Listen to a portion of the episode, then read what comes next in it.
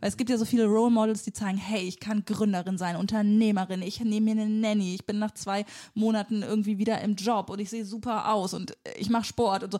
Und super, wenn man das hinkriegt. Aber es gibt halt ganz viele, die kriegen es nicht hin und sind trotzdem super drauf und kriegen, also kriegen anderes hin, haben ihren We äh, so. Also das braucht es eben auch als Role Model, dass man sagt, hey, du findest mich bestimmt super und findest, dass ich ganz viel hinkriege, aber guck mal, das kriege ich nicht hin und das zeige ich dir auch. Wir merken, dass Leuten das gut tut.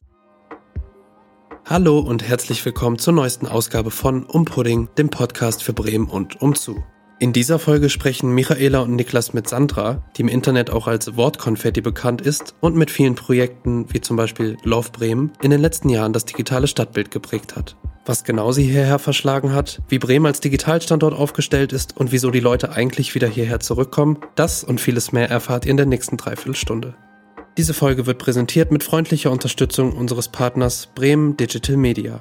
Wenn ihr uns auch unterstützen wollt, dann besucht einfach um-pudding.de slash support, schreibt uns eine Rezension auf iTunes, folgt uns auf dem Streaming-Anbieter eurer Wahl oder bei Instagram. Das war's von mir und jetzt viel Spaß mit der Folge.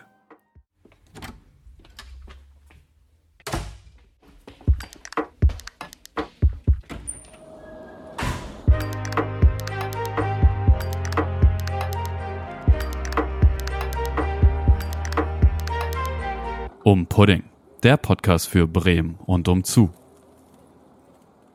Hallihallo, herzlich willkommen. Endlich mal wieder Besuch hier im Büro. Sehr schön. Du sagst herzlich willkommen. Also wir sind zwar physisch bei dir, aber du bist auditiv bei uns. Also wie heißen wir dich auch herzlich willkommen. Vielen Dank. Wir sitzen jetzt hier gerade zusammen. Wie wir zusammengekommen sind, ist höchstwahrscheinlich über, ja, über Bremen oder wie, wie nennt sich das Bremen jetzt in dem Fall? Bremen. Bremen. Einfach Bremen. nur Bremen. Einfach nur Bremen. Hier fehlt nichts. Bremen. Aber das ist für uns, glaube ich, jetzt gerade so eher das Ziel, wo wir hinkommen wollen. Die Frage ist ja tatsächlich so, wer bist du eigentlich und wie bist du eigentlich dazu gekommen, überhaupt irgendwie was mit diesem Internet zu machen oder warum sitzt du überhaupt in diesem Büro und warum verdienst du damit Geld? Ja, Mutmaßlich. frage ich mich auch manchmal. Können wir gerne mal die, die Reise ähm, zusammen machen. Ja, ich bin tatsächlich Wahlbremerin. ah, Ich bin 2007, glaube ich, nach Bremen gekommen. Ich ähm, bin Niedersächsin, also so weit weg war ich nicht. Ich habe dann in Heidelberg studiert, ähm, noch ein halbes Jahr in Berlin eingelegt und habe mich von Berlin damals aus, ähm, das war schon als Zwischenstation geplant, bundesweit beworben auf ein PR-Volontariat und hatte die Wahl zwischen Hamburg und Bremen tatsächlich. Und ähm, rückblickend muss ich sagen, ähm, steht diese Entscheidung sehr beispielhaft für das, was Bremen für mich auch prägt. Das wusste ich nur damals nicht. Also in Hamburg hatte ich die Wahl ähm, oder hätte ich die Möglichkeit gehabt, in einer sehr großen PR-Agentur mit großen Budgets und großen Markennamen irgendwie zu arbeiten und hätte wahrscheinlich jetzt PR, so Produkt-PR für Dachfenster gemacht. Und hier in Bremen gab es die Möglichkeit, in einer eher kleinen Agentur, Inhaber geführt, äh, nur Frauen, in, schön in der Kontreskape Kultur-PR zu machen und eher so kommunale Themen zu bewegen. Das war mir irgendwie vom Bauchgefühl sympathischer, ein bisschen geschmeidiger, nicht so groß, nicht so Ellenbogen raus, nicht so viel Druck. Also ich wusste halt diese andere Agentur, die irgendwie ständig Preise absahnt und halt mit anderen pitcht um große Etats, dass, dass da wahrscheinlich wahnsinnig viel Druck herrschen würde. Ähm, und da hat mein, mein Bauchgefühl schon damals gesagt, hm, mach's mal ein bisschen kleiner. Und das passt ja auch ganz gut zur Stadt irgendwie. Ich bin dann auch in die kleinere Stadt gegangen und ähm, rückblickend muss ich sagen, ja, war das eine gute Entscheidung. Hast du das denn vorher angeguckt, wie das hier aussieht oder? Ja, auch eine ganz lustige Geschichte. Ähm, ich hatte das Bewerbungsgespräch damals in der Kontreskape, also ich musste nur den Weg vom Hauptbahnhof durch die Wallanlagen zu Fuß bis dorthin, also kurz vorm Theater war das, ähm, absolvieren und das ist natürlich ganz nett. Also wenn man so den Bahnhof verlässt, ne, dann ist das ja ganz schön und grün und ich weiß gar nicht, was das, vielleicht war das September, Oktober, da war es ja auch grün und dachte, Mensch, Bremen ist aber schön und hier so, ne, und Theater und sieht ja alles ganz schmuck aus. Ja, und dann hatte ich irgendwann mich für diesen Job entschieden und musste natürlich auch eine Wohnung haben und bin dann im Februar wieder hier gewesen an einem regnerischen Tag und der erste Weg, weil ich ja keine Ahnung hatte von diesen ganzen Stadtteilen, was tickt wie, wo ist wer, was, ne? Bin ich, ich glaube, im hintersten Walle gelandet oder war es sogar schon Gröpelingen. Und dann habe ich mir noch ein, zwei andere Sachen ähm, angeguckt und ich war wirklich verzweifelt. Also ich habe da, ich weiß noch, ähm, dass ich dann zu meinen Eltern gesagt habe, um Gottes Willen, ich, oh Gott, das habe ich ja nicht geahnt, wie schrecklich das hier ist. Und habe wirklich gedacht, ich habe eine falsche Entscheidung getroffen. Und da begann im Grunde auch schon ein bisschen das, äh, was mich jetzt begleitet hat. Ähm, ich habe damals vermisst, dass ich im Netz schon mal so eine gewisse Orientierung finde.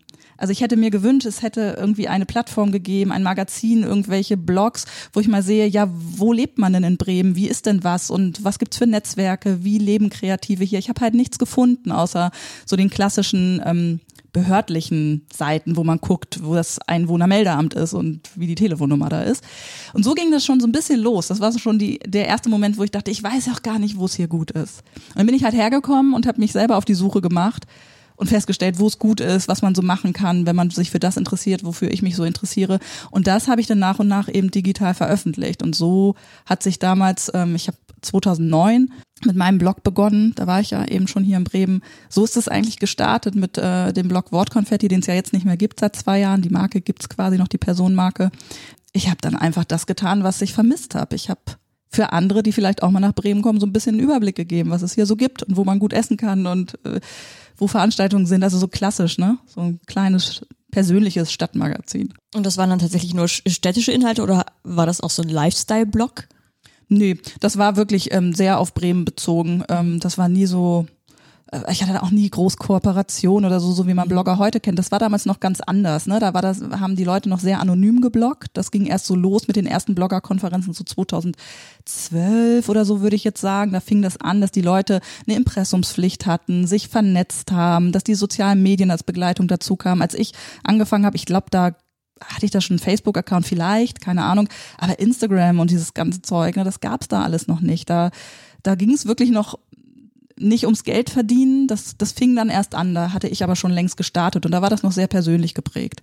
Also so aus diesem Geist komme ich auch noch ein bisschen. Ich weiß noch, dass es damals, ich bin ein bisschen zu spät nach Bremen gekommen und ich bin auch ein bisschen zu jung wahrscheinlich dafür gewesen, aber ich weiß, dass es das das Twitter-Essen gab für Leute in Bremen, die Twitter genutzt haben und die dann zusammen Mittagessen waren. Aber es war so genau dieser Punkt, so Ende, Ende der 2000, ja, Ende der 2000er in dem Fall. Und ja, und, und Blogs, ja klar. Aber ich, ich weiß, dass es immer so kleine Gruppen gab, die sich irgendwie vielleicht mal getroffen haben, aber es gab keine große Gruppe, die es irgendwie gemacht hat. Bis heute ist eigentlich diese ich sag jetzt mal Influencer-Szene, ich finde den Begriff, der ist halt so klischeebeladen, ne? aber die Menschen, die hier digital aktiv sind und Blogs machen oder irgendwelche großen Instagram-Accounts, Account so richtig vernetzt ist es immer noch nicht. Also mhm. es gibt nicht so die große Community wie in Berlin oder Hamburg, wo man sich so kennt. Und manchmal finde ich das auch gut, weil ich glaube, da herrscht auch ganz viel Konkurrenz und was macht der und wer geht mit wem Mittagessen. Das haben wir ja in Bremen sowieso nicht und auch nicht in der Blogosphäre oder in dieser Influencer-Sphäre. Und das ist, also ich genieße das. Ich finde das auch gut, dass hier alle so ihr Zeug machen. Man kennt so ein paar, aber es gibt nicht so diese, diesen Hype darum. Ich habe auch generell das Gefühl, dass Bremen jetzt nicht so das attraktivste ist, was man in seinem Profil schreiben kann. Also ich freue mich immer total, wenn ich irgendwo in der Twitter-Bio, Instagram-Bio oder bei einem Blog merke, oh, die Person kommt aus Bremen, krass, da kommt jemand aus Bremen. Ähm, aber ich finde, das ist relativ selten. Also es ist irgendwie nicht so der Blogger-Hotspot oder was auch immer. Ähm, deswegen ist es vielleicht auch gar nicht so verwunderlich, dass eben nicht so eine dolle Vernetzung stattfindet. Aber immer wenn ich es mitbekomme, denke ich mir, es geht ja doch einiges in Bremen ja, die schmücken sich nicht so sehr mit dem Standort wie andere. Ne? In mhm. anderen Städten, dann sagt man das ganz gerne, ich bin aus Berlin, ich bin Modebloggerin aus Berlin oder ja. ich bin der und der aus Hamburg. Also die BremerInnen sind vielleicht auch noch ein bisschen zurückhaltend, aber das habe ich eben genau anders gemacht. Ich habe das sehr nach vorne gestellt und die Rückmeldungen von Menschen, also ich weiß, dass Menschen hierher kommen und hier ein Wochenende verbringen, weil die mir folgen. Und das ist für mich immer das größte mhm. Kompliment, dass sie sagen, Mensch, ist eigentlich ganz schön, was Sandra da teilt, sieht eigentlich ganz cool aus. Müsste ich vielleicht mal machen. Dann fragen die mich vorher, wo die veganen Restaurants sind und wenn ich das weiß, dann erzähle ich denen und dann kommen die hierher und dann erzählen die mir hinterher, dass es schön war. Und das erzählen sie dann weiter und so funktioniert's ja, ne? Also ähm, genau, also deshalb habe ich, glaube ich, auch so eine Nische getroffen, weil das sonst zu der Zeit überhaupt niemand gemacht hat, so nach draußen gegangen, gesagt, hey, ich komme aus Bremen und Bremen ist echt cool, ihr müsst nicht alle nach Hamburg, hier ist auch gut. Ähm, das hat schon, das war so eine Art Nische. Und man weiß ja, ne, wenn man eine Nische hat oder besetzt, dann äh, wird man sichtbarer, als wenn man, wenn ich jetzt über Food erzählt hätte und wieder Kuchen gebacken hätte. Mache ich auch gerne, aber gab schon viele, die es besser können. Weißt, du hast irgendwann mal, glaube ich, ins Internet geschrieben, ich weiß, dass du als du auf irgendeiner Konferenz warst oder irgendwo in Bremen als auf Konferenz warst, dass du ja schon berühmt äh, berühmt wärst oder so oder dass du als Habe eine, ich geschrieben. dass du als eine, eine berühmte Person irgendwie angekündigt wurdest innerhalb irgendwie von Bremen. Das weiß ich noch, dass es ich kann jetzt nicht Ja, die, doch, doch, ich kann jetzt Ja, nicht ja, die. Quelle rausholen, weil ich es auch vergessen habe, aber das ist mir so, als ich hergekommen bin, dachte ich so, ach ja, stimmt, das hättest du irgendwann mal gesagt und das wäre total merkwürdig für dich irgendwie gewesen. Wie, wie siehst du dich denn jetzt so mittlerweile nach äh, den paar Jahren Wie, wie, bist du, wie bist du jetzt weitergekommen dahin, was du jetzt tust und wie glaubst du, dass du jetzt gerade auch mit Bremen verbunden bist? Mhm. Also ich glaube schon, dass ich zu den Themen, über die ich viel spreche, bei mir ist das ja vor allem das Thema neue Arbeitswelt und vor allem da Vereinbarkeit. Wie können Menschen in dieser eher auf effizient und druckgetrimmten Arbeitswelt andere Dinge, die sie ähm, beschäftigen, ähm, vereinbaren? Das ist ja so mein Thema. Und bei mir ist das stark aus einer feministischen Sicht. Und zu dem Thema bin ich schon sehr sichtbar in Bremen. Ich glaube aber nicht, weil ich jetzt die fulminant perfekteste Person, die am meisten weiß, bin, sondern weil Bremen eben überschaubar ist und Mhm. Menschen, die hier ein bisschen was dafür tun, eine Stimme zu sein, ähm, also gar nicht strategisch, die einfach sich nicht so zurückhalten, sondern sagen, das ist mein Thema und darüber möchte ich schreiben, darüber rede ich, da bringe ich mich ein, da wird man schnell sichtbar. Und das ist, glaube ich, auch gerade für GründerInnen ein total gutes Pflaster, weil eben also nehmen wir mal an, in Berlin würde ähm, jetzt eine Tageszeitung jemanden suchen, der zum Thema Familienpolitik was sagt, weil jetzt Corona ist oder so. Da gibt es in Berlin so viele tolle Leute. Da gibt es eine Theresa Bücker, da gibt es eine Mareike Kaiser, da gibt es diverse große Family-Blogger mit einer Reichweite von, weiß ich nicht, 120.000 Instagram-Followern. Ähm, hier in Bremen gibt es nicht so viele Leute, da bin ich mit die Einzige. Und dann wird man natürlich sichtbar und so wie das damals angekündigt war, berühmt. Ähm, ich glaube, in einer anderen Stadt würde mir das nicht gelingen. In Bremen ist das tatsächlich so, dass ich zu den Themen, dass man mich schon kennt und die Dinge, auch mal das, was ich beruflich mache und womit ich mein Geld verdiene, das ist ja nicht mein Instagram-Kanal, damit verdiene ich keinen Pfennig. Alle denken immer, ich würde damit Geld verdienen. Keinen einzigen Cent verdiene ich damit. Also das ist mein persönliches Hobby, ja, schon immer gewesen. Aber Menschen folgen mir da und Menschen arbeiten aber auch irgendwo. Menschen sind in Redaktionen, Menschen ähm, sind in der Pressestelle irgendwo von einem Museum in Oldenburg. Und so kommen die Leute, die denken, ey, die tickt irgendwie richtig, die kann gerade rausreden, die finde ich irgendwie sympathisch, die äh, kennt sich in PR aus. Ähm, ich teile deren Wertesystem, mache ich das doch mit der, ich frage die mal an, ob die für uns arbeiten kann. So kommt das. Also es ist irgendwie so ein Akquise-Tool auch geworden, ohne dass ich das damals so gestartet habe. Also so fürs, fürs Marketing ähm, habe ich es nie gewollt, ist es dann aber auch geworden. Also so passiert das irgendwie wie so ein Dominoeffekt. Dann ist man halt auf irgendeiner Bühne und wird mal gefragt oder in einem Podcast wie diesem hier und das hört wieder jemand, der denkt, ach Mensch, das Thema treibt mich auch gerade rum, über das die da gesprochen haben, was immer das auch noch sein wird, jetzt die nächsten Minuten. So, so passiert das. Und das geht in Bremen gut, besser als in anderen Großstädten. Genau, du sagst es jetzt gerade schon als Abschlusssatz, das Thema so New Work und Vereinbarkeit von Arbeit und Familie etc., dass das eins deiner Themen ist. Findest du, dass Bremen da tatsächlich besonders gut funktioniert als Stadt, was die Angebote angeht, vielleicht sogar Förderungen? Würdest du sagen, ist es vielleicht hier einfacher als in anderen Städten oder fehlt dir da die Vergleichbarkeit? Ähm, es wird ja einen Grund haben, warum du bisher immer noch in Bremen bist. Äh, nicht nur, weil die Nische so klein ist, sondern ähm, es funktioniert ja anscheinend auch.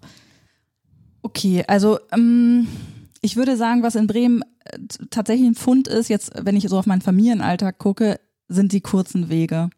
Dass hier Mobilität gut funktioniert, dass ich nicht zu einer U-Bahn sprinten muss, ähm, erst durch eine ganze Stadt pendeln muss, eine Dreiviertelstunde, um dann in der Kita zu sein, um dann wieder zurück zu pendeln. Also die kurzen Wege sind für Familien schon richtig gut. Ich mache ja alles mit dem Fahrrad. Also da ist es schon weit, wenn, wenn mein Kind mal in einem anderen Stadtteil irgendwie zum Kindertouren geht oder so, da denkt man schon, man muss weit fahren. Ne? Also das ist wirklich was, dass man Pendelzeiten spart und ständig, nicht ständig im Stau steht. Also ich kann es mit dem Rad machen, ich habe gar kein Auto, da, das ist planbarer. Ich, wenn ich ab und zu mal mit dem Dienstwagen meines Mannes unterwegs bin, merke ich, da verliere ich total Zeit, ne? die ich vorher nicht eingerechnet habe. Das ist total gut. Ähm, was Betreuung betrifft, das ist ja auch ein Vereinbarkeitsthema, äh, ob das funktioniert oder nicht, Kita, Schule, Hort, solche Sachen. Da hat, glaube ich, Bremen das gleiche Problem wie alle anderen. Also da habe ich jetzt natürlich, ich habe noch nicht mit einem Kita-Kind in Stuttgart gewohnt oder in Leipzig, das kann ich jetzt nicht wirklich sagen, aber was man so mitbekommt, ähm, jetzt auch aus der Corona-Zeit, haben ja alle dasselbe Problem gehabt. Es gibt überall zu wenig Kita-Personal, ja, es, äh, so und wir haben es noch gut, weil wir ab äh, den dritten Lebensjahr für die Kinder nicht zahlen. Ich habe äh, letzte Woche gerade eine Reportage gesehen aus der Nähe von Stuttgart, Pforzheim oder so. Da haben, hat eine Familie vier Kinder und die zahlt 800 Euro für Betreuung, also einmal Hort, dreimal Kita. Wo ich gedacht habe, da geht doch niemand dann äh, irgendwie mehr arbeiten, wenn 800 Euro davon bezahlt werden müssen für Kita. Und das haben wir hier zum Beispiel nicht. Also die Kita-Betreuung ist jetzt kostenfrei. Das ist schon, wenn man sowas hört, ähm, enormer Luxus, ja, den ich selbstverständlich finde. Also es müsste dort bei Stuttgart auch so sein, aber das haben wir hier. Wir haben die Ü3-Betreuung kostenfrei. Beim Hort weiß ich es nicht, da bin ich noch nicht eingestiegen in das Thema, kommt für mich erst nächstes Jahr. Es ist grün, also das finde ich auch toll. Wir sind nicht so hektisch betoniert, ne? Also wir haben jetzt nicht so diese permanent diese vierspurigen Megakreuzungen und so, also auch für Kinder, man findet eigentlich immer Naherholung, das ist ja auch gut, dass man mit denen raus kann. Also das wären jetzt so die Dinge, die mir als erstes durch den Kopf schießen bei der Frage.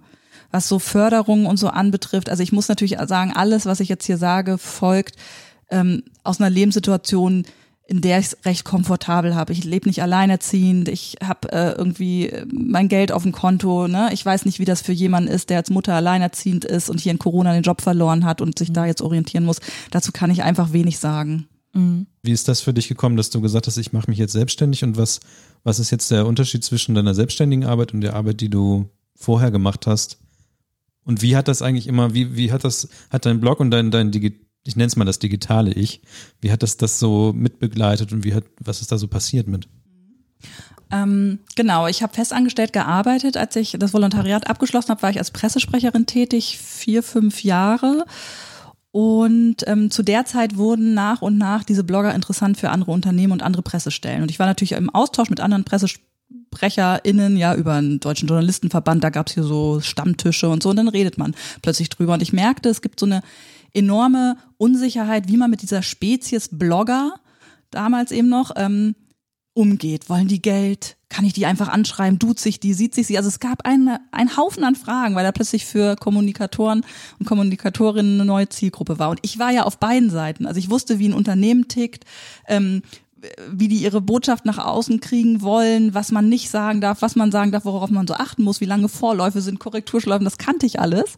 Und ich wusste auf der anderen Seite auch, weil diese Bloggerkonferenzen ja anfingen, wie diese Spezies Blogger innen so tickt so und habe dann immer so ein bisschen vermittelt und so erzählt, wie ich das so wahrnehme und wie ich das so machen würde und was die so an Geld haben wollen, als das so anfing. Und ich habe gemerkt, da gibt's halt so einen Beratungsbedarf. Und dann ähm, war es so, dass ich mich nicht selbstständig machen wollte. Ich war in der Festanstellung, in der ich zuletzt war, einfach kreuzunglücklich. Aus dem Grund, dass ich da wahnsinnig viel Arbeit hatte, da Überstunden gemacht habe ohne Ende, mir die Strukturen fehlten und irgendwie, das war ein nettes Team, ein tolles Thema, aber da das hakte an vielen Stellen. Und ich merkte einfach, das hat mich auch krank gemacht. Also ich merkte, wie irgendwie die Kräfte schwinden, weil ich schon gerne arbeite und gerne auch effizient arbeite, dass hinten was rauskommt. Und ich hatte das Gefühl, ich arbeite ganz, ganz viel und irgendwie kommt hinten nicht viel raus. Und das liegt nicht an mir, sondern so ein bisschen an der Struktur. Und das hat mich echt krank gemacht. Und dann ähm, was mein Mann, der eigentlich immer gesagt hat, ich könnte mir Selbstständigkeit für dich voll gut vorstellen. So, und ich habe gesagt, um Gottes Willen, ne? Also Selbstständigkeit hatte ich keinen Bezug zu. Niemand in meinem Umfeld war selbstständig. Meine Eltern waren nicht selbstständig. Ich kannte das nicht. Ich hatte da keine Projektionsfigur sozusagen. Role Model, sagt man ja heute. Genau. Und dann habe ich aber irgendwann gekündigt, ohne was Neues zu haben in dieser Festanstellung und habe dann irgendwann eine Woche bevor ich da weg bin, eine Rundmail an alle Kontakte geschrieben, mit denen man so zu tun hat, Kooperationspartner und so und habe gesagt, Mensch, ich bin ab nächster Woche hier nicht mehr erreichbar, war eine schöne Zeit, was man halt so schreibt. Und dann gab es zwei Menschen, die sich zurückgemeldet haben und gesagt haben, ach ja, okay, was machst du denn jetzt, weil wir haben hier gerade so ein Projekt und wir könnten noch Unterstützung brauchen, frei. So und so fing das an, dass ich dann angefangen habe, ähm, für eine Institution bisschen Texte zu schreiben und so, also noch ganz klassische Presse- und Öffentlichkeitsarbeit unterstützt habe. Dann gemerkt habe, ach ja, damit kann man ja tatsächlich ein bisschen Geld verdienen. Und dann habe ich mir überlegt, okay, es gibt so viele, die PR machen, so Agenturen, ne? da ist man ja total im Wettbewerb du musst einfach diese, diese ähm, Situation, dass du dieses Blogging-Wissen hast und diese Insights, das musst du dir zunutze machen und habe halt dieses Thema sehr nach vorne gestellt. Habe dann eine Website gemacht, wo ich auch einen kleinen Blog hatte, wo ich einfach diese Beratungs Sachen. Also ich bin da einfach in Vorleistung gegangen. Ich habe dann drüber geschrieben. Ich habe gesagt, so und so geht das, habe halt mein Wissen geteilt und so sind die Menschen dann zu mir gekommen und so wurde das immer digitaler, was ich getan habe. Also ich schreibe keine einzige Pressemitteilung mehr seit Jahren nicht. Dafür, weiß ich nicht, wollen dann Leute irgendwie, wenn sie Instagram als Museum ähm, starten wollen, Beratung oder jetzt das Bremen-Projekt, das ist ja auch aus anderen, also Zusammenhängen mit anderen freien Projekten. Am Ende ähm, hat es daraus resultiert. Ich habe halt dann immer das, wovon ich mehr machen wollte, in freien Projekten gemacht. Ich habe erst diesen, dieses Magazin zum Thema Bloggen, dann habe ich ja Love Bremen mit Leuten gegründet, weil ich gesagt habe, ich möchte Storytelling digital machen zum Thema Stadtmarketing und dann hatten wir Love Bremen ohne ein Pfennig Geld irgendwie zwei Jahre gemacht mit einem Team von irgendwie acht, neun Leuten, Fotografen, JournalistInnen und so. Das war, dann habe ich jetzt äh, auch mit Leuten zusammen das Projekt Nine to Life ähm, gegründet von einem Jahr, wo es darum geht, mehr Selbstbestimmung und Vereinbarkeit in den Mittelstand zu bringen. Also ich bin immer meinem Interesse gefolgt. Ich habe gesagt, das interessiert mich. Wäre cool, wenn man mit dem, mit der Leidenschaft irgendwie auch Geld verdienen kann, aber ich gehe, ich probiere mich erstmal aus, weil man darüber einfach auch sehr viel lernt über das Thema, zu dem man unterwegs ist. Und über diese freien Projekte landen dann immer Leute bei einem und plötzlich verändert sich so die, die inhaltliche Ausrichtung in eine Richtung, die einem total Spaß macht. Das, das, das ist im Grunde meine Akquise, dass ich das, worauf ich Bock habe, in freien Projekten mache. Und damit, da muss ich ganz viel Zeit reinbuttern, manchmal auch Geld. Also das fängt an bei Websites, die einen Hoster brauchen und das muss bezahlt werden oder man muss ein Logo entwickeln und, und, und. Und das ist aber meine Form zu zeigen, wie ich arbeite, was die Themen sind, die mich interessieren und das funktioniert unglaublich gut, weil man dann mit, darüber, über den Austausch drumherum mit den Menschen zusammenkommt, denen das ganz genauso geht. Ist es einfach in Bremen Förderung für kulturelle Arbeit zu bekommen oder war das, kam das für dich erstmal nicht in Frage, weil du halt eher denkst, erstmal machen und am Ende gucken, wo kommt das Geld rein, etc. pp. Was sind da so deine Erfahrungen?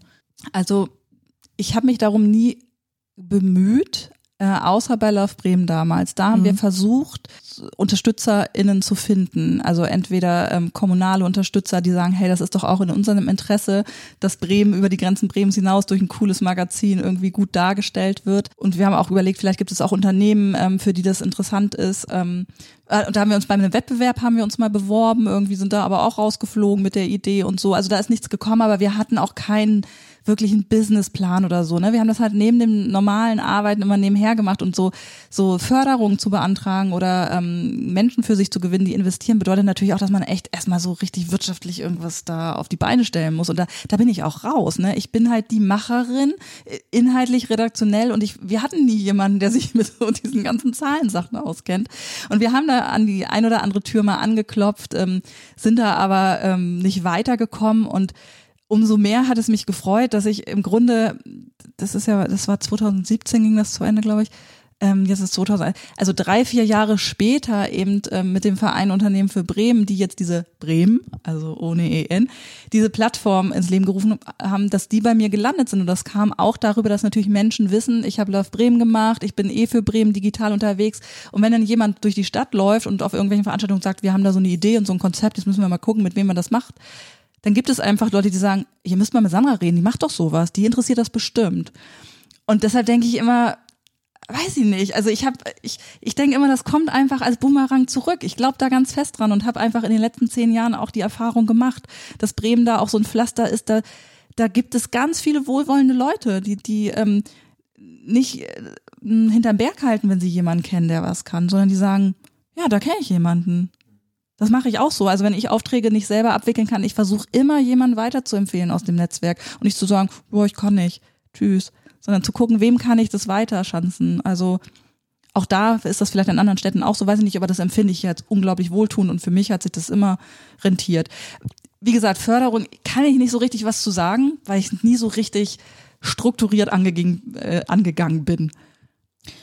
Magst du dann was dazu sagen, was Bremen ist? Also ähm, deine aktuelle Arbeitsstelle? Denn ähm, ich weiß tatsächlich auch nicht so genau, was das ist, was ihr macht. Ja, so lange gibt's uns ja auch noch nicht. Ist ja noch recht frisch. Genau. Und was unterscheidet euch von bremen.de, mhm. die ja beispielsweise auch ähm, ja. manchmal Artikel haben, ja, ja, etc. pp. Also ähm, Bremen hat, wenn man jetzt auf die Zielgruppe guckt, wir, wir machen das nicht für BremerInnen in erster Linie, sondern für Menschen außerhalb von Bremen. Wir sagen, es gibt in einem gewissen Alter ähm, Menschen, die sich nochmal fragen, wo gehe ich hin, wo gründe ich vielleicht Familie, wo nehme ich den Job an, auf dem ich jetzt lange bleibe, die sozusagen wechselwillig sind. Und die haben Bremen oft nicht auf der Shortlist. Es gibt so diese klassischen, wenn ich sage, ich bin so Großstadttyp, wo gehe ich hin, dann kommt jetzt so ein bisschen Leipzig, kommt so durch und so, aber Bremen, wie du vorhin ja auch schon gesagt hast, das ist so, das haben die Leute erst auf dem Zettel, wenn sie mal hier waren. Und die Lücke wollen wir so ein bisschen schließen, dass das halt, dass die Leute nicht so recht drum herumkommen, ähm, wenn sie zu irgendwelchen Arbeitsweltthemen oder kreativen Gründungsthemen oder so sich so ein bisschen umtun im Netz, auch irgendwann mal darüber stolpern, ach, das ist ja ein interessantes Thema. Ah, das ist in Bremen. Also wir wollen nicht die Stadt nach vorne stellen, wir wollen über Ideen sprechen, über Menschen, die in ihrer Arbeitswelt irgendwie ähm, Dinge gestalten, die zeitgemäß sind. Ich sitze gerade an einem Artikel über ähm, Klimaschutzengagement von Unternehmen. Ne? Das war vorm Hochwasser, haben wir das irgendwie ähm, geplant. Und ähm, da spreche ich halt mit Energiemanagern und lass mir mal erzählen, wie, was die so machen und wie sie das ähm, machen. Und das, das interessiert auch einen Energiemanager ins B in Süddeutschland der mal gucken will, wie kann, wie schaffe ich es, mit meine Mitarbeitenden mit ins Boot zu holen, dass die Klimaschützende unterwegs sind. Das ist eine Fragestellung, die ist unabhängig vom Standort. Und wir versuchen über solche Themen und äh, interessante Personen eben zu zeigen, ja, sowas gibt es auch in Bremen. Das gibt es nicht nur in den typischen Großstädten. Und gleichzeitig das zu verbinden mit so einer gewissen Bodenständigkeit, weil wir glauben, das ist eben das Alleinstellungsmerkmal, weswegen Menschen dann auch gerne hier bleiben, dass sie sagen, hier ist nicht alles so dicke Hose, Ne, nicht dieses ähm, Hustle hard, work hard, da, da, da, das ist hier ja nicht so. Hier gibt es engagierte Leute, die echt Bock haben, Dinge zu machen. Aber wir haben nicht so diesen Druck, den andere Großstädte haben. Und das versuchen wir jetzt einfach in Form von dem Magazin und Instagram und LinkedIn ein bisschen voranzutreiben. Ich glaube, der Unterschied ist, dass ich eine Authentizität in dieses Projekt noch bringe, was oft fehlt, wenn Sachen gemacht werden in Unternehmen, die jetzt gemacht werden müssen von einem anonymen Marketing-Mitarbeitenden. Also der, dem dann gesagt wird, mach mal einen Blog über. Der aber noch gar nicht in diesem, in diesem Thema unterwegs oder sichtbar war. Und ich bin seit, in diesem Thema seit wirklich über zehn Jahren sichtbar. Also mir nimmt man das einfach ab, dass ich Bock habe, dieses Bremen-Projekt zu machen. Und ich glaube, das ist schon ein Unterschied. Ähm, also ich berate auch Unternehmen oder Projekte immer dahingehend, dass ich sage, ihr müsst euren eigenen Influencer haben. Gebt den Leuten eine Stimme, eine Sichtbarkeit, lasst die vor die Kamera. Sucht euch nicht den unbedingt in der Pressestelle, der dazu gut passt, nur weil er in der Pressestelle ist. Guckt mal in den eigenen Reihen. Vielleicht gibt's da jemanden, der da total Bock drauf hat, der dafür brennt und stellt den nach vorne und der bringt, weil so ist Community Building. Du machst Community nicht mit einer Marke, du machst das mit Menschen. Du gehst, du redest ja Privatnachrichten, schreibst du mit Menschen und nicht mit dem Absender, der ein Markenname ist. Und ich glaube, das ist schon auch ein großer Unterschied. Darf ich fragen, wie ihr euch finanziert? Ob ja. das was Kommunales ist oder Werbe? Wir sind ähm, 16 Unternehmen aus Bremen, so heißt ja auch der Verein, Unternehmen für Bremen. Und die geben ähm, einen gewissen Betrag pro, pro Jahr in einen Topf und darüber finanziert sich das. Darüber äh, werde ich bezahlt, dass ich ähm, rumlaufe und die Themen recherchiere. Darüber wird der Webhoster finanziert und so. Ähm, das ist, ja, genau, so setzt sich das zusammen. Die haben gesagt, wir, wir sind gerne an dem Standort Bremen. Wir sind Unternehmen, die sehr bewusst hier in Bremen sind. Und wir haben auch ein Interesse daran, dass Fachkräfte natürlich hierher kommen. Wir haben auch den War of Talents, ne? Und wenn natürlich alle immer nur nach Hamburg gehen und Bremen nicht auf dem Schirm haben, ist blöd für uns, weil wir wollen auch gute Leute haben. Ähm, wir haben ein Interesse daran, dass Bremen als Standort sichtbarer wird. Und äh, dafür sind wir auch bereit, irgendwie ein bisschen Marketingbudget abzuknapsen, damit so ein Projekt ähm, möglich wird. Ist das denn auch so, wie sich Bremen, also die Stadt selber auch sieht? Also was, na gut, das ist wahrscheinlich auch meine eigene Bubble so ein bisschen, was ich viel mitbekommen habe im letzten Jahr war, Bremen ist jetzt äh, Standort für künstliche Intelligenz und ähm, dann haben wir jetzt ja auch, äh, was ich ja auch noch gesehen habe, dann kommt ja irgendwann noch eine Konferenz zum Thema äh, Meer und, und ähm, ganz viele Sachen. Also kommt man da aneinander oder, oder ist, geht das auseinander? Hat man überhaupt Kontakt miteinander oder ist das ja, also ähm, Teil des Magazins, also wir schreiben ja nicht alle Inhalte selber. Wir greifen durchaus auf Inhalte zu, die zum Beispiel die WFB im Magazin hat oder irgendwelche Unternehmen, die BLG macht irgendwas Cooles oder ähm, die BSAG oder so. Es gibt ja Content in Bremen und mhm. Geschichten, für die Unternehmenskommunikationsschaffende viel Geld auf und die super fotografiert sind. Das müssen wir nicht nochmal erzählen. Ja, okay. Und da sind gute Geschichten und die greifen wir auch auf. Ich glaube, ähm, dass wir halt wie so ein Puzzle einzelne Aspekte, die wir glauben, die das gesamte Bild für uns rund machen, zusammensuchen und die Sachen weglassen, von denen wir glauben, das ist nicht das, was interessant ist oder prägend für den Standort. Also ich habe mir vorgenommen, ähm, das ist ja so plakativ gesagt, aber ich möchte ohne Stadtmusikanten auskommen. Die ganze Zeit, ich möchte keine Stadtmusikanten mehr sehen.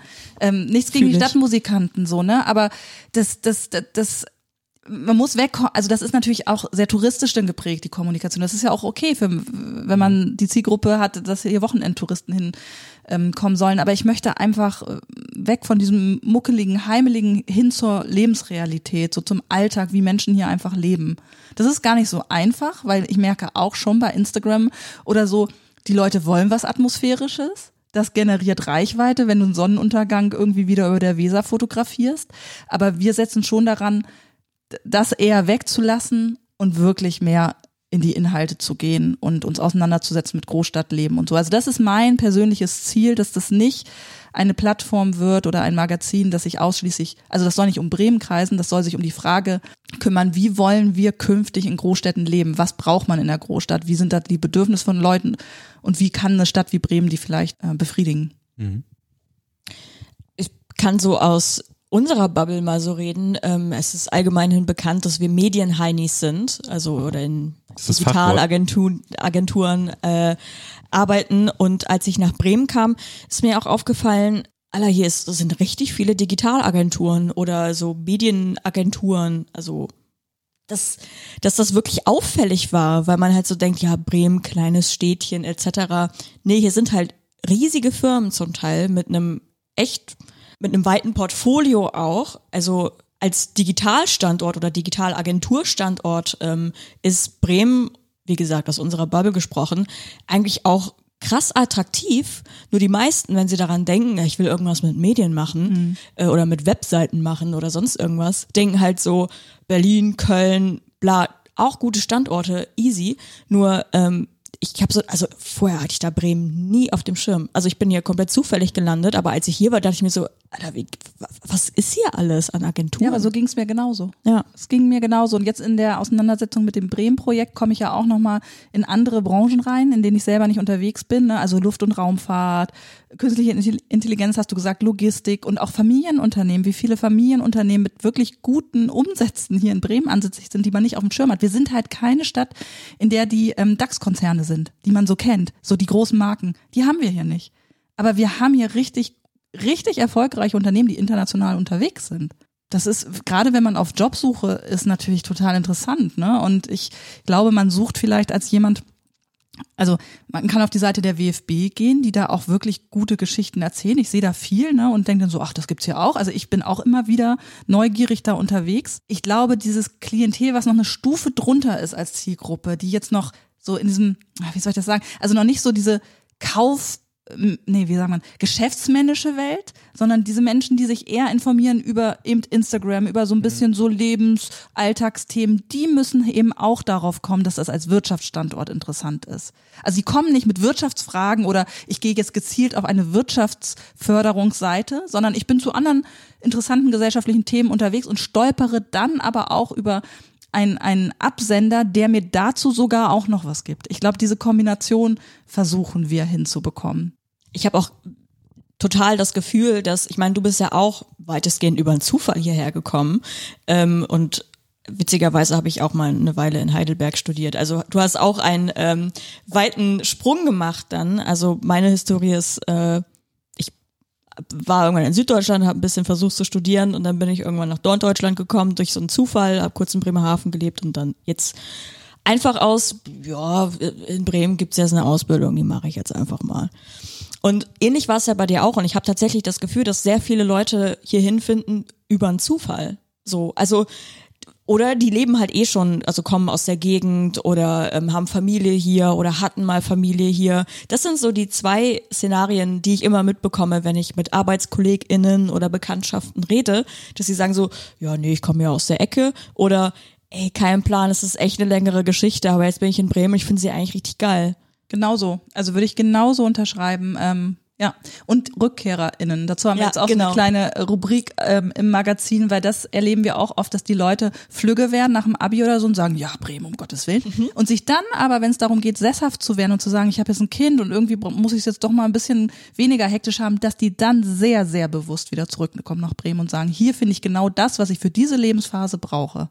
Ja, das ist, ja, das ist mir auch aufgefallen. So, ich, ich finde das spannend. Also, ich habe das noch nie bei einer anderen Stadt gehört. Also, dass das so krass ist, dass man das so in zweieinhalb, drei Zielgruppen oder zugezogene quasi unterteilen kann. So. Also können wir eigentlich sagen, dass wir mit Bremen diesem Zufall so ein bisschen auf die Sprünge helfen wollen. Ich glaube, das trifft es dann Ja. vielleicht ganz gut, ne? Dass wir mehr von diesen Zufällen wollen, dass Leute zufällig irgendwie hier hängen bleiben, erstmal digital und sich das dann auch mal anschauen. Ja. Das ist ein schönes Ziel eigentlich. Finde ich auch, macht Ja. auch Spaß. Ich würde noch mal auf was ganz anderes kommen, nämlich auf Wortkonfetti selber. Jetzt bist du ja mittlerweile auf Instagram, also irgendwann vor wie vielen Jahren hast du aufgehört mit Blog? Ähm, Weißt ich glaube vor noch? zwei Jahren, ich glaube Okay. 2000, ich glaube Dezember 2019. Ich meine, ich habe im Dezember 2009 angefangen und im Dezember 2019 geendet. Weil es einfach, weil sie, weil ich gemerkt habe, dass die Leute weniger auf Blogs konsumieren, sondern eher in dieses Microblogging so bei Instagram und so da unterwegs sind. Also früher war das Herzstück der Blog und man hat so ein bisschen Instagram nebenher gemacht oder Facebook oder whatever, ähm, YouTube. Und jetzt ist es umgekehrt. Jetzt hast du halt den Kanal und das ist so das Herzstück. Und wenn du nochmal Geschichten verlängern möchtest oder Kooperationen hast, die sichtbar bleiben sollen, also manche Unternehmen sind ja noch so, dass sie sagen, sie wollen einen Inhalt, der länger über Google zu finden ist. Das ist natürlich bei Instagram nicht der Fall. Aber da ich ja eh so gut wie keine Kooperation gemacht habe und so war das für mich kein Argument und ich hatte dann die Zeit einfach nicht mehr. Also es kostet einfach mit Fotos und SEO und Ja. ach, das hat sich einfach nicht mehr, also beides ging nicht, Instagram und noch den Blog und Familie und Selbstständigkeit und freie Projekte und so. Aber du bist mir, also ich glaube, ich weiß nicht, wie es aus deiner Sicht ist, aber ich kann mir gut vorstellen, dass gerade das Corona-Jahr, also das, das letzte Corona-Jahr, ähm, sehr viel auch nochmal für dich geändert hat. Wahrscheinlich nicht nur privat oder wie du mit der Arbeit jetzt gerade umgehst, sondern auch, ich habe ja auch sehr viel mitbekommen, wie du überhaupt generell über Corona und was das mit Familien macht und sowas ähm, geredet hast und so. Und ähm, ist das, wie, wie war das für dich, das nochmal ähm, auf deiner eigenen Instagram-Seite nochmal aufzuarbeiten? Und da kamen ja auch Leute auf dich zu und die irgendwie nochmal wieder von ihrer eigenen Perspektive erzählt haben. Das, oder würdest du sagen, das war für dich jetzt, wie würdest du jetzt so dieses letzte Jahr einordnen oder wie im Vergleich zu den anderen Jahren? Ja, also es war eine schmerzhafte Bestätigung, dass ich mit den mit diesem Thema, das ich ja schon vorher sehr stark vorangestellt habe, also wie schlecht eigentlich ähm, Beruf und Familie aktuell in der deutschen Arbeitswelt zu vereinbaren sind, ähm, das wurde mir schmerzhaft bewusst, wie wahr das ist. Also wie wichtig das auch ist, das öffentlicher zu machen. Ähm, anderen zu zeigen, dass es, dass es kein individuelles Problem ist, sondern dass es allen so geht. Und das haben zum Glück ja bei Corona wirklich alle gemerkt. Also da mussten ja alle zugeben, es funktioniert nicht. Ich kann jetzt nicht noch sch schicken Kuchen backen und mit fröhlichen Kindern durch die Gegend hüpfen und nebenher alles geregelt kriegen. Da hat es keiner mehr so richtig geregelt bekommen. Das hat, ja, es hat so zweierlei. Das ist unglaublich emotional, diesen Austausch zu haben, weil ich schon den Anspruch habe, darauf auch zu reagieren. Und das kannst du ab einem gewissen Punkt nicht mehr. Ähm, darauf eingehen, wie es den einzelnen Leuten geht. Mm. Und dann zieht man sich eher zurück und also ich habe dann auch gemerkt, dann, dann kam Buden und Binnen und dann kam der Weserkurier und dann, also ich finde es dann ja auch wichtig, dass man dann auch die Stimme nutzt und dazu spricht, aber mir wurde das dann irgendwann, ich weiß noch so nach der ersten Welle, wo so viel war, wurde mir das auch zu viel, weil ich dann natürlich auch immer darum kreise. Ähm, und dann ziehe zieh ich mich oft so ein Weilchen zurück und weiß, es gibt andere Accounts, die das hervorragend genauso machen, die auch darüber sprechen und das ähm, und irgendwann kehre ich zurück, weil ich immer denke, also zu den Themen auch zurück, weil ich denke, es ist, man kann es nicht oft genug sagen.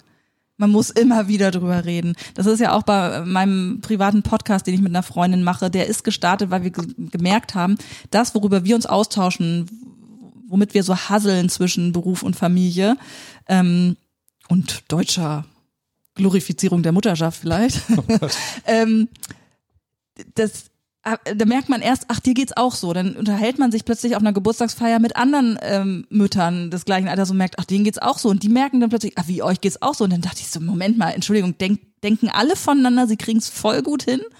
Und da habe ich gesagt, ey, das ist das Feministischste eigentlich, was man machen kann, dass man darüber spricht, was man nicht hinbekommt.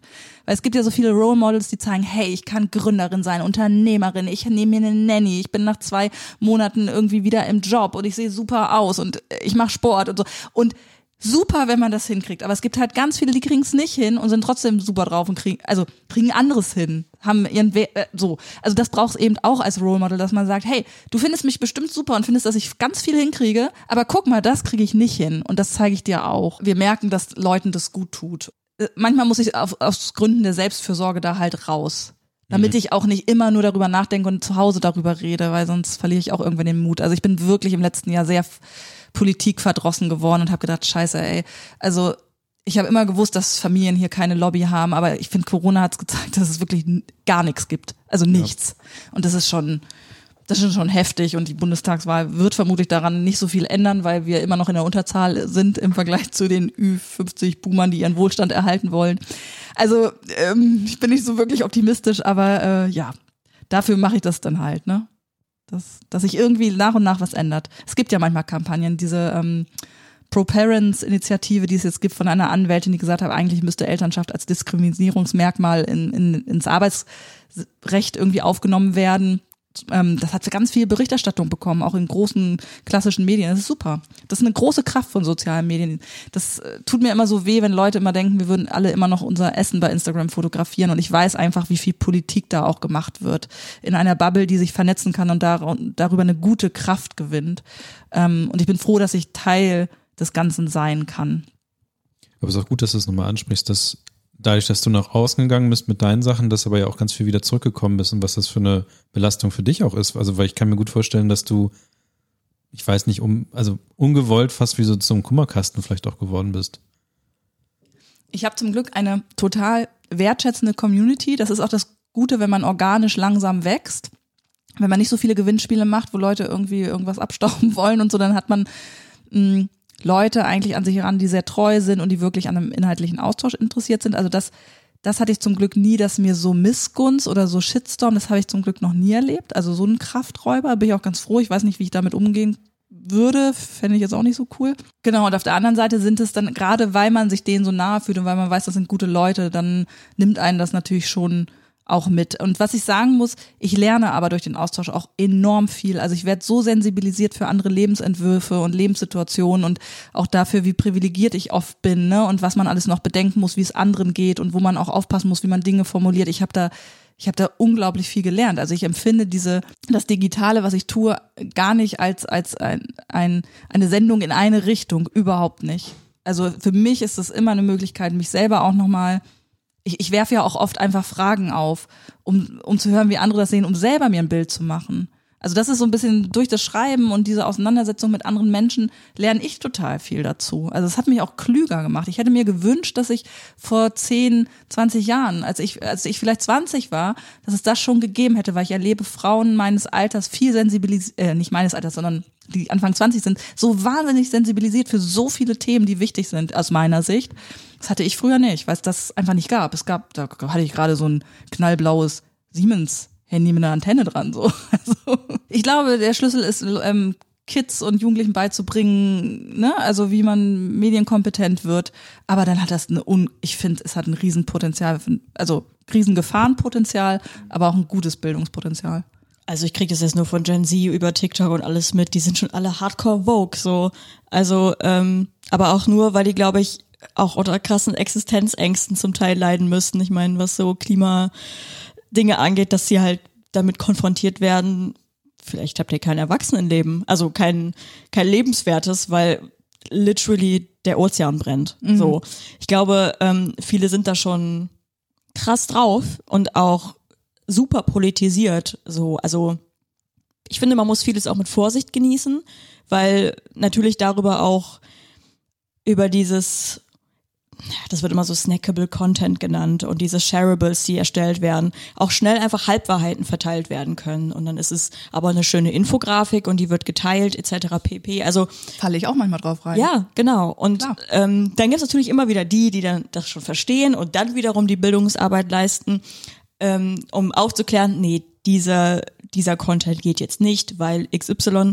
Aber das ist halt das ist super viel Arbeit, die auch emotionale Arbeit, wie du schon gesagt hast, so dass du halt manchmal sagst so, Leute, ich muss mal eben chillen, das ist gerade bisschen zu viel für mich, weil ich fühle den Struggle und jetzt kriege ich euren Struggle noch mit und das macht das Ganze gerade nicht besser. Ja, man möchte es ja auch mal richtig machen, ne? Also richtig Genau. formulieren, alle mitnehmen und mitdenken und das kann man oft in diesem in dieser Rush-Hour des Lebens einfach gar nicht leisten, weil wir haben ja einfach dieses äh, pickepackevolle analoge Leben auch noch, ne?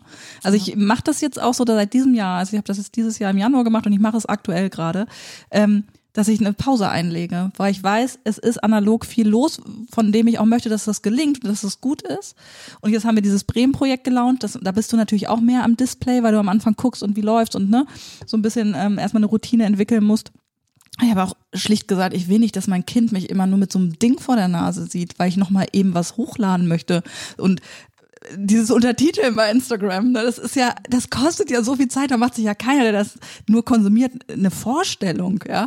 Und ähm, das glaube ich, da zu lernen, wo, wo die Grenzen sind, ähm, dass es nicht immer noch weiter flirt und man gar nicht mehr abschalten kann, das musste ich auch lernen und das tut mir unglaublich gut, muss ich sagen. Ja, ist ja wieder dieses Thema mit der Selbstständigkeit, ne? Also, hast du KollegInnen, die dich unterstützen, also wo du sagen kannst, ich mache das Video, du machst die Untertitel.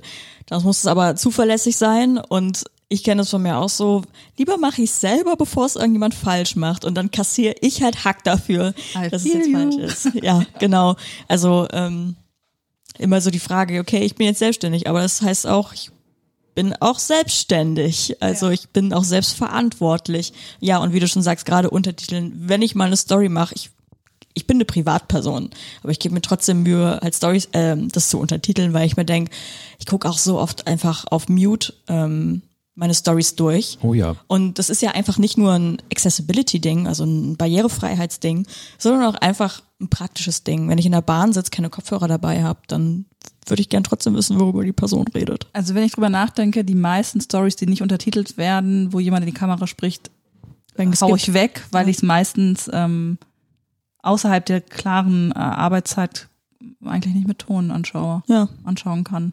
Das ist auch ein bisschen für mich der Grund, warum ich ähm, auch diesen Podcast unbedingt ähm, irgendwie so gut wie es geht transkribiert haben möchte, dass man das sich als Text angucken kann oder lesen kann, auch wenn nicht jedes Wort stimmt oder so. Weil ich zum Beispiel auch mittlerweile dazu übergegangen bin, auch YouTube-Videos und sowas mit Untertitel zu gucken, weil ich einfach sage oder gar nicht so, ich, manchmal will ich ja auch nicht irgendjemand stören, der auch irgendwie noch da rumsitzt oder was auch immer. Und äh, da merke ich einfach auch, wie, wie, ja, das ist wieder ein ganz neues Thema, wie diese ganze Barrierefreiheit, also generell Untertiteln und sowas, wie wichtig das ist und wie, wie weit wir mittlerweile vielleicht oder wie weit wir vielleicht auch nicht sind, gerade mit ähm, Automati Automatismen und so. Also wie kann Technik uns dabei helfen, da weiterzumachen und das auch äh, barrierefreier zu machen? Ja, ich hatte eigentlich auch den Anspruch an mich, ähm, dass ich diese Bildbeschreibung jetzt noch hinterlege bei Mhm. Instagram, ne? Ich, ich schaffe es nicht. Ja. Also ich, ich kriege es nicht noch unterzeitlich, das zu machen, aber es ärgert mich, weil ich weiß, dass das, dass das eine Lücke ist. Ja. Also Ja. falls ihr das hört, ähm, dieser Podcast ist so gut wie es geht auch als Text runterladbar, dass man sich das durchlesen kann. Transkribiert automatisch. Automatisch. ja, wir schreiben das ich bin nicht selber gespannt, runter. wie das äh, System dann Bremen schreibt. Was uns noch mal zum Schluss interessieren würde, wäre tatsächlich, was ist eigentlich so dein Lieblingsort in Bremen oder hast du mehrere, wahrscheinlich hast du mehrere Lieblingsorte in Bremen. Was würdest du so nach außen geben, wenn Leute das hier hören? Wo sollten sie mal hinkommen? Also ich bin seit Beginn ähm, großer Fan der Überseestadt, also vor allem des hinteren Teils, wo sich so Industrie mischt mit äh, Maritim und so Neu Neuerungen. Ich würde da nicht wohnen wollen in diesem Würfelhusten so, ne? Also das ist nicht mein Ding, überhaupt nicht. Da, da muss noch ganz viel passieren, aber ich mag zum Beispiel den Überseepark unfassbar gern. Ich finde äh, diese, diese Skateanlage, Fußballplätze, ähm, was gibt's da noch, Basketball, Spielplätze, es ist so ein toller Aufenthaltsort. Wir sind da oft mit unserem Sohn, der skatet dann da rum und ich sitze da und guck mir den, die Fußballer an und dann schlendern wir nochmal zum Molenturm hoch, dann holen wir uns da am Kiosk nochmal ein Eis und er skatet weiter. Das finde ich als Begegnungsort enorm. Also da wird Bewegung gefördert, da hast du diesen weiten Blick, du siehst diese alten Industriehäuser, da ist immer schönes Licht, es geht immer ein bisschen Wind. Also ich liebe den Überseepark sehr. Ich würde mir sowas am anderen Ende der Stadt auch äh, total wünschen, so, dass, ähm, dass sowas nochmal gäbe, aber da, gut, da ist auch kein Wasser mehr. Also Überseepark, ansonsten Lieblingsplatz. Wir sind viel im Bürgerpark, das ist aber echt eigentlich irgendwie lame, aber immer wenn ich da, also immer wenn ich, Ich hinfahre. schön. Ja, immer, nee, immer wenn ich hinfahre, denke ich, das ist nicht so wirklich ein Insider-Tipp, aber immer wenn ich da bin, geht's mir halt richtig gut. Also einfach die Leute zu beobachten, die einen joggen, die anderen picknicken, da wird ein Kindergeburtstag gefeiert, da wird gerudert. Irgendwie ist es, obwohl Park immer so, ne, so klassisch ist, finde ich es da immer gut. Was äh, bei mir gerade so ein bisschen dazukommt, da bin ich auch ganz gespannt, in welche Richtung sich das entwickelt, ist, dass ich jetzt Bremen äh, vom Rennrad aus erkunde und jetzt nochmal ganz neue Ecken entdecke. Und das, was ich zuletzt entdeckt habe, war so die, die Wümmelstrecke zwischen Borgfeld und Oberneuland. Ähm, da gibt's ganz schöne Strecken, wo man dann nach Fischerhude abbiegen kann. Also das ist so für die Radler wahrscheinlich kein Geheimtipp, aber ich habe das jetzt so neu für mich entdeckt. Also da, wie schnell man da in so einem ländlich geprägten Raum ist. Also da kommt man über Osterholz nach Oberneuland, dann ist das alles noch so gediegen, Wohnung, grün und einmal um die Kurve bist du gefühlt irgendwie in Schleswig-Holstein zwischen so, so Weidekoppeln, so. Also, das, das finde ich schon auch richtig gut. Und ich glaube, dass die, die, ähm, Überseeinsel ganz toll wird. Da, da glaube ich, tut sich viel. Da ist ja jetzt schon die Gemüsewerft und da ist dieser Ach so, tolle ja. Pizzamann, äh, dessen Namen ich immer vergesse, also nicht des Mannes, sondern Sio äh, di Napoli oder ich weiß gerade nicht, wie es heißt. Ja, napolitanische Pizza. Genau. Und da tut sich ja ganz viel und ich glaube, dass das ein sehr, sehr schöner Ort wird. Der ist ja so citynah und trotzdem so, muss man auch mal gucken mit dem Zechgebäude und so. Ich bin ganz gespannt, was da wird, aber ich finde, da sind so good Vibes irgendwie. Es kann gut werden. Aber Überseestadt ist doch schon doll Geheimtipp, weil fast niemand, der so fürs Wochenende kommen würde, die Überseestadt, also zumindest nicht so tief da rein, also nicht mal zu diesem ähm, neapolitanischen italienischen Restaurant, obwohl das tatsächlich empfehlenswert ist. Und ähm, oder der Vietnamese daneben. Ja, genau. Der ja vorher in dieser Bretterbude schräg gegenüber war, wo Ja. man immer Ja. dachte, hä, hier kann man essen, das kann doch nicht wahr sein. Dann geht man hin und denkt, man sei in Indonesien. Ähm, ich ka- kann mal leaken. Ich war da eine Zeit lang so oft, dass sie meine Bestellung auswendig wussten und äh, ich sogar mit meiner Bestellung begrüßt wurde quasi. Also ähm, Hallo 27. Nummer 9 in M5. yep. Ähm, Ja, das Ja. ist auch schön. aber wenig Leute ähm, verirren sich dahin oder wenn ich Leuten sage, so ja, ja, das ist so eine Überseestadt, die so was, was so, also wenn du, ich glaube, viele StudentInnen oder ähm, Stimmt, die sind da auch nicht so oft. die, ne? die sind da ja, nicht. Stimmt, so vielleicht die HFK-Leute oder Ja, so ja, noch ja. ein bisschen. Da ist noch Gerstecker, auch sehr gut.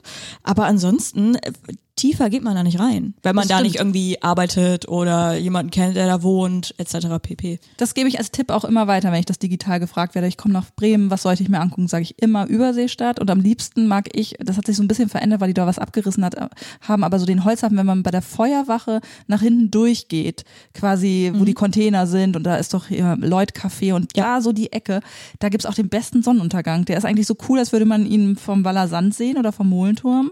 Aber man ist alleine. Möchtest du zum Abschluss noch irgendwas sagen? Etwas, was die Leute auf jeden Fall nochmal gehört haben sollten von dir oder was du den Leuten mitgeben möchtest? Lass doch Werbung machen, ohne Ende. Ab Für jetzt. dich. Alles, was du tust. Boah, ehrlich gesagt, ähm, kommt nach Bremen. Wenn ihr jetzt, wenn ihr nicht in Bremen seid und das hört, aus irgendwelchen Gründen, weil ihr gerne Pudding isst oder aus irgendwelchen Gründen über diesen Podcast hoffentlich gestolpert seid, kommt mal her. Ihr werdet es mögen. Das kann ich sagen. Und allen BremerInnen kann ich nur sagen, irgendwie macht ordentlich Werbung. Also redet über Bremen. Ach, das machen aber, glaube ich, auch schon viele. Ich weiß es nicht. Du hast auch in einem Podcast, wie heißt der? Der heißt äh, Work is not a Kinderspiel. Lehnt sich an an ähm, Work is not a Job von Kati Bruns. Das war mal so ein Buch. Erscheint etwas unregelmäßiger, als ihr das tut momentan, aufgrund von Zeit. Danke, dass du bei uns warst. Danke, dass wir hier sein durften. Das hat mir ja sehr viel Spaß gemacht. Vielen Dank. Und ansonsten sage ich Tschüss. Auf Wiedersehen. Bis bald. Irgendwo im Digitalen. Man sieht sich. Man Bremen sieht ist sich- klein. In Bremen sieht man sich immer. Bremen wieder. ist so klein, ohne Scheiß. In Bremen, es gibt ja diese Regel, dass auf der Welt sich alle Leute so über fünf Ecken kennen. In Bremen sind es zwei Ecken, Maximum. Würde ich auch sagen. Und die Wallecke ist immer dabei. Ja, ist ein gutes Schlusswort.